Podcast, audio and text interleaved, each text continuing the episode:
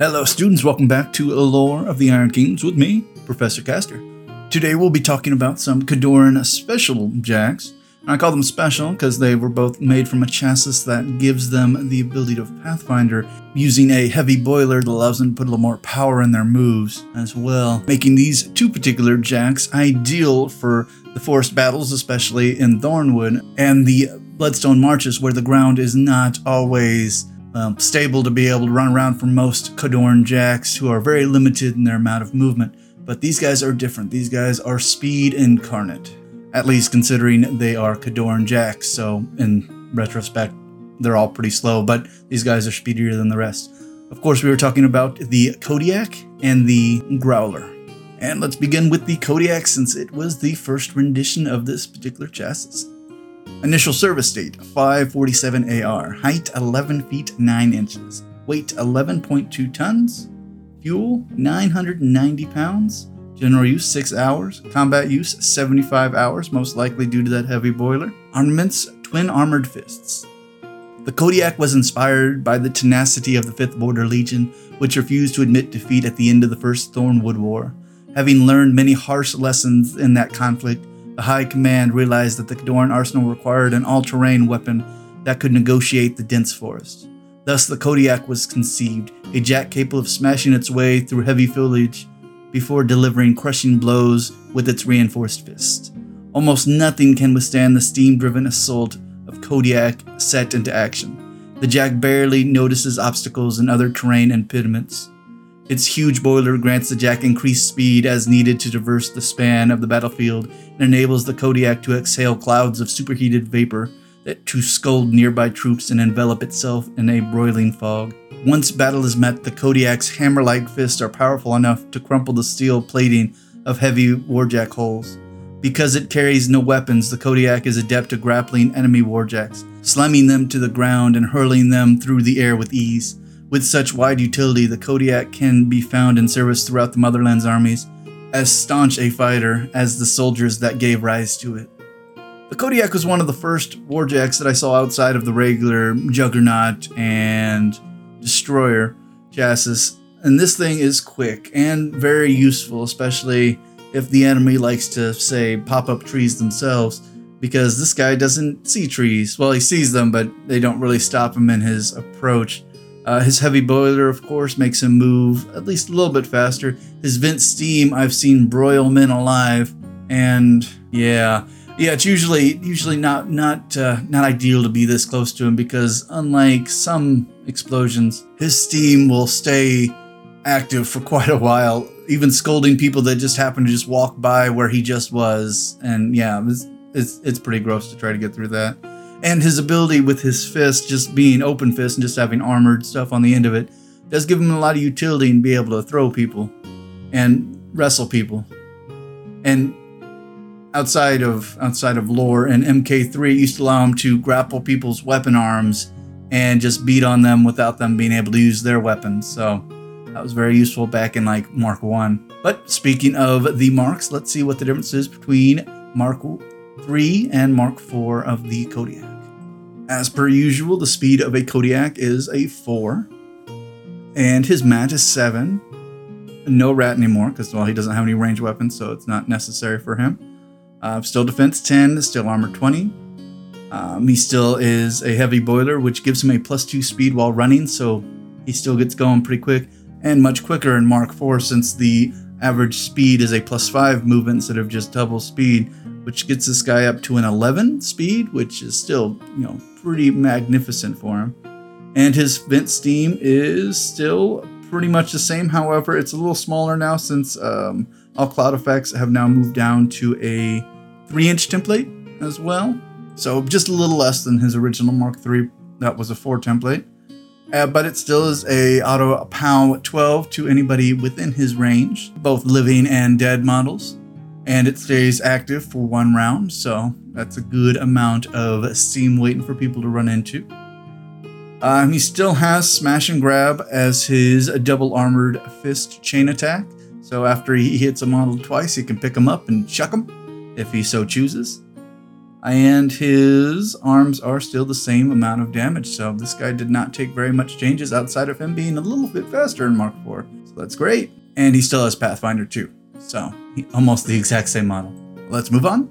Let's get into the Grolar Khador Heavy Warjack. Initial service date 605 AR, height 11 feet 11 inches, weight 11.8 tons, fuel load 1,050 pounds, general use 6 hours, combat use 70 hours, most likely due to the heavier boiler. Armaments this guy gets an autocannon and piston hammer. We'll go over that in a moment of what those entail. Unhindered by terrain, this deceptively fast machine often leads the charge into enemy lines.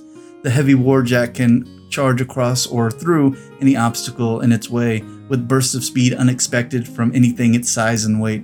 Such capabilities make the Grolar ideal for supporting fast moving Khadoran forces. Since this Warjack first entered service in 605 AR, the Khadoran Mechanik Assembly has produced the design in ever greater number to bolster the nation's fighting forces across Western Immoren. Though the Kodiak has long been touted as one of the finest achievements in Khadoran engineering, and rightfully so, the Grolar is renowned for its integrated advanced weapon systems. The machine combines a rapid fire cannon and devastating melee capabilities with its powerful steam engines, enabling it to reach the best vantage points to rain down the heavy fire into the opposition. Grolar cannon can deliver a truly withering rate of fire, even in close combat, while its thunderous piston hammer strikes with the force of falling comets, pounding targets into scrap or stringy pulp. The concussive force of the hammer can easily knock aside any target, leaving it vulnerable to a full fury of the Warjack's autocannon. The Grolar serves as a swift deterrent when armies must claim objectives quickly, rather than as a replacement for jacks like Juggernaut or the Destroyer, which Khador will surely continue to produce for generations to come. Typically, the mighty Warjack is deployed as part of a Warcaster's battle group at the head of the Khadoran advance, and along with the nation's disputed border, where its mobility and sheer firepower can be used to greatest effect. While the ability to swiftly traverse any terrain, the Grolar has been especially valuable to the Motherland's forces in Thornwood and other challenging landscapes. And this guy is a no joke type of warjack. His hammer fist flies through anything. It's the equivalent of a, an axe. However, his piston actually has the concussive force to slam people just hitting them, or at least knock them down and push them back, which for any Khadoran Jack, the moment you knock somebody down, it does a lot better for you since you do not have a super high mat. Uh, also, his autocannon shoots a lot. It is a autocannon D3 plus 2, which means he can start pumping out 5 power 12 shots, which can clear out most small units or low armored units for that tech. Uh, also, he has dual attack, which in the Mark IV, all Warjacks have dual attack, so it's not super special for this guy yet. But, you know, back then it was actually making this guy crazy good. And he has a heavy boiler too, which means he runs in Mark IV at an 11 as well. But let's discuss his Mark III to Mark IV changes, shall we? Alrighty.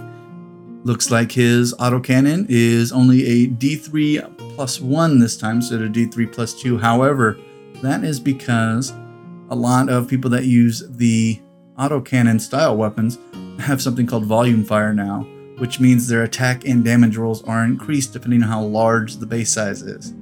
In this one, actually gains a plus one to his attack and damage rolls, making his rat a 5, which is really good for a Warjack and Khador, and his damage is a 13. However, when he's attack a large base model, it actually goes up to a rat of 6 and a POW 14, which makes him a killer of Warjacks now with that cannon at a D3 plus 1 shot. So that's very good to start weathering down people with any kind of weapon like this. Also, he has gunfighter. Well, not gunfighter. He has. They have two different versions of guns now. They have one gun that allows you to shoot outside of melee into somebody else that's near you, or they have your gun that can shoot in melee with you and not suffer any negative effects. He has the not suffering any negative effects while using his gun on the person he's attacking, which is great because you know you can just clear right through him. Um, outside of this, his stat line is almost identical. Still a speed 4, a mat 7, uh, defense 10, arm 20, Uh, of course, all Warjacks and Warbeasts have dual attack now. Uh, his he still has an open fist, of course, so he can pick people up, throw them around, do whatever he needs to do with that. And then his piston hammer is still the same. However, his piston hammer has a plus two reach weapon now on it, which allows him to get a little bit more range. Not sure if they're going to nerf that. They probably will, but we'll see what happens since he just came out, and they usually get these guys pretty good when they just come out. Uh, still a POW 18, and still has the RAM ability on it, which pushes somebody back one inch, knocks them down, and allows him to move up one inch to follow. So he is still a super deadly Warjack, although he is one of the more expensive Warjacks outside of character Warjacks, which, you know, as you're probably aware, points matter in this game, so and he is worth every point.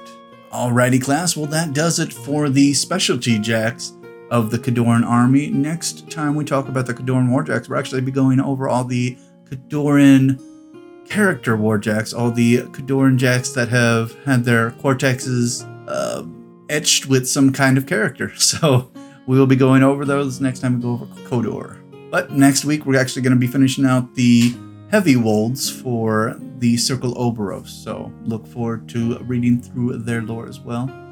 All right. Also, a special thank you to Privateer Press for letting us read their phenomenal lore. And a special thank you to you guys who listen and download and watch and like and comment and subscribe to the channel.